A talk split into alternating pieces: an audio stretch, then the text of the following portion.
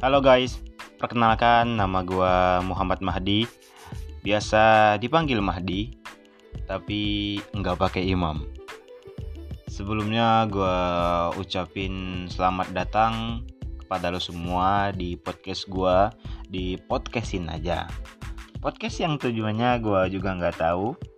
Tapi kalau ditanya ngapain sih bikin podcast, jawabannya adalah iseng. Ya, iseng tapi bukan hanya sekedar iseng. Gue juga ingin meluapkan unek-unek gue di sini termasuk keluh desah gue eh sorry maksudnya keluh resah gue positif positif. Dan pastinya gue ingin berbagi kisah dan pengalaman kepada lo semua.